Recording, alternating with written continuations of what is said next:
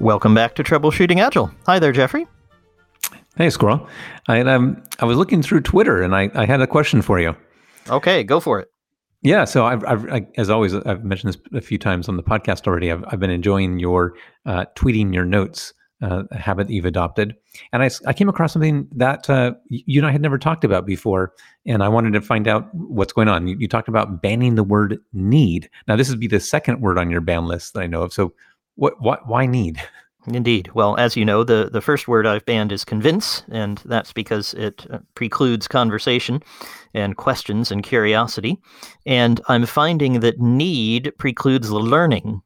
And uh, this came up as I was uh, coaching somebody recently, and I counted because it was becoming very uh, evident what he was doing. And I counted the number of times he used the word need. And in the space of about three minutes, he said things like, I uh, I need to convince I need to get my team to do this. I need to uh, work with my team on this problem. We need to implement this feature.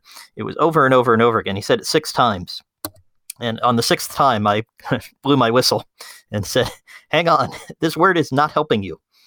And what was becoming evident was that um, he was using it as a crutch it was something he was saying uh, as a, a, shorthand that might or might not have worked for him. I couldn't tell whether for, for him he was thinking through the reasons that he needed something, or the team needed something, or the company needed something.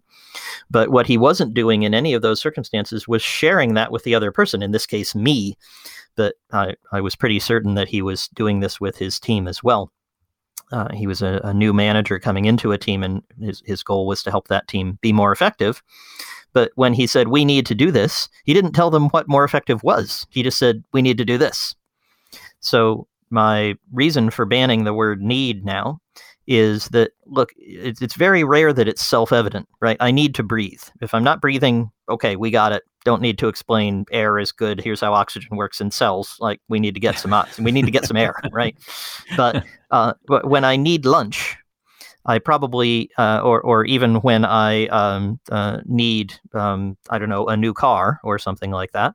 When when I go to that level of of need, um, it, it's no longer uh, an absolute necessity.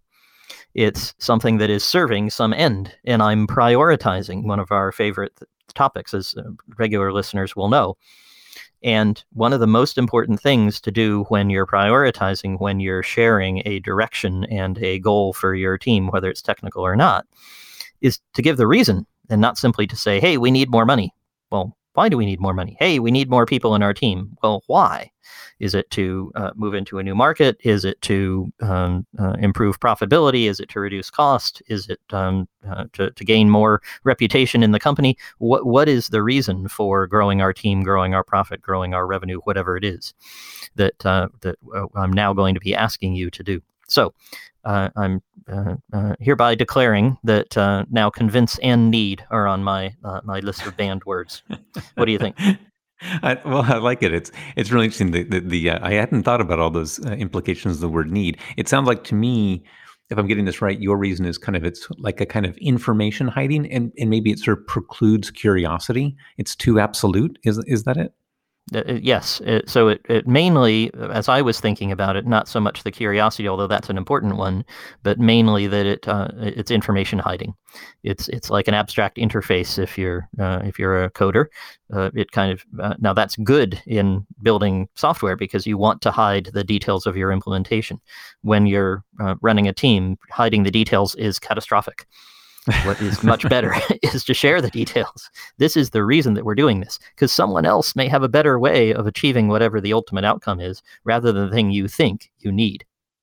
Right. Oh, I see. So, in, in, I see. This, one of the one of the elements here is is is um, by only when you say you need, you might be specifying implementation. You're, you're in part you're, you're saying we need we need X, and and therefore you, you kind of close yourself up uh, to options that are better than X for for what Precisely. you aim. Oh, okay, interesting. Or, or, reasons why X isn't a great idea. maybe, maybe we sh- maybe we think we want X, and and this thing you think you need is a way to get it, but X is a terrible idea for a reason you don't know. Oh well, this is this is great. I'm, I'm glad I asked because because I when I saw it, I really liked it because I, I, I thought about problems with the word need, but I I thought of some slightly different reasons. So uh, uh, uh if you don't mind, I'm going to go ahead and share a couple of thoughts because I like yours. Please, yeah. But I also have a, a couple other ideas. One is, and I think maybe this relates to this part we're talking about the, the ability to collaborate. It, it seemed to me that in kind of in a, in a general sense, using the word need is a bit of an absolute. It's kind of it's not really open to discussion and nuance. And and I think when it comes to creative problem solving, I, you know, I think, well, what do you want? You want the most information available. We often talk about that transparency and curiosity, getting all the constructive conflict out there. But you also want the most degrees of freedom. You know, you'd like to understand all the different options. You know, this allows us to come up with sort of out of the box ideas, ones that we hadn't anticipated before we got in the room. And it seems to me, when anytime you use the word need, you know, it's like bam, it's like absolute. It's like it becomes a constraint. It's like, and so adding a self-imposed constraint, it just seems like it's going to give us fewer options to be creative and come up with a good solution. And it's going to shut down the conversation. It doesn't invite someone to question whether we need it or not. Hey, we're going to starve if we don't have this. Well, I, I guess we don't t- talk about it. We figure out how to do it. Yeah, that's that's right. And the thing about that about about that the way it shuts things off is it's not just it doesn't just shut off people uh, with other people and external conversations, you know, with with the team, but even internally in my own head. If if I uh, if I'm saying I need this, and and that's the self talk I use, that's gonna that's gonna be a constraint that uh, keeps me from being creative. And actually, this this goes into I think uh, another uh, reason that I that I really liked it is that kind of um, saying I need is in a form of kind of attachment. And, and I've I've talked before on the podcast, I think, about my interest in reducing suffering in the world, including in software development. And from kind of a, a Buddhist point of view, you'd say, at, you know, suffering arises from attachment. And in saying that need, I need, need, need over and over again is a type of attachment. And in, instead, when I coach people, I often say, look, instead of saying I need, say, uh, you know, I'd prefer. I, I, I would like, you know, make it clear that that's your preference. And it's like your example for for lunch. You know, I instead of saying, you know, I need lunch now, say, well, I I prefer to have lunch now. and and you can be clear about why. You know, you know, there might be very compelling reasons why that's the case. And I chose lunch for a particular reason because people do need lunch eventually, right? If we don't yeah. eat lunch, we won't we will die. But you don't need lunch right then. So that's why I say you need to breathe right now and you need to keep breathing. But man, you, you, you could wait on lunch or you could have lunch a different place or you could have Thai instead of Italian. You know, you could do a lot of things about lunch and there are a lot of options. And just saying you need one particular action really shuts down that uh, that possibility and attaches you to it. Yeah, and also there might be other times when you actually do need lunch, and, and like someone does actually, like, look, I have low blood sugar. Um, you know, for my my, I, am having an insulin crash. I, I need, I actually do need food right now, and so it's good to be able to have a word that specifies it to to be clear the difference between like I'd prefer to have it now and I need to have it now. And it turns out that word is need, or it can be, as long as you're not overusing it in other places. So that that kind of uh, um, more constructive conversation, in, including with myself. And I think for me, in part, this goes back to that point of prioritization that you mentioned earlier on kind of a personal level, helping me to have a better nuance of what are the things that are really important to me? What are the things I'm going to prioritize? And and giving having a, a, richer language than simply saying need. That, and again, I'm I, as we talk, I'm kind of harking back to our earlier podcast on um, correct versus useful. And and the, the kind of fallacy that the people in the correct camp make is they think, well, it can't be useful because it needs all these things to be correct. and, and, we need to be correct. If if we weren't correct, exactly. the end of the world would come. It couldn't be. We couldn't possibly be useful if it's not correct. Exactly. So this is, in my mind, there's there's really good reasons for this, and I, I hadn't thought of the kind of collaboration angle that you uh, uh, brought in that really motivated you.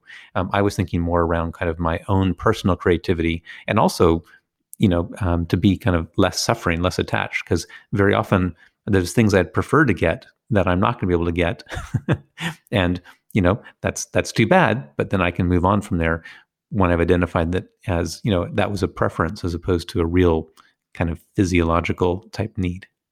There we go. Well, so our advice to listeners is if someone comes to you and says, I need this, then you can ask them, uh, well, why do you need it? What's the reason behind it? And if you find yourself saying need a lot, consider whether you're uh, uh too attached, whether you're closing yourself down to possibilities, and consider saying, I prefer instead.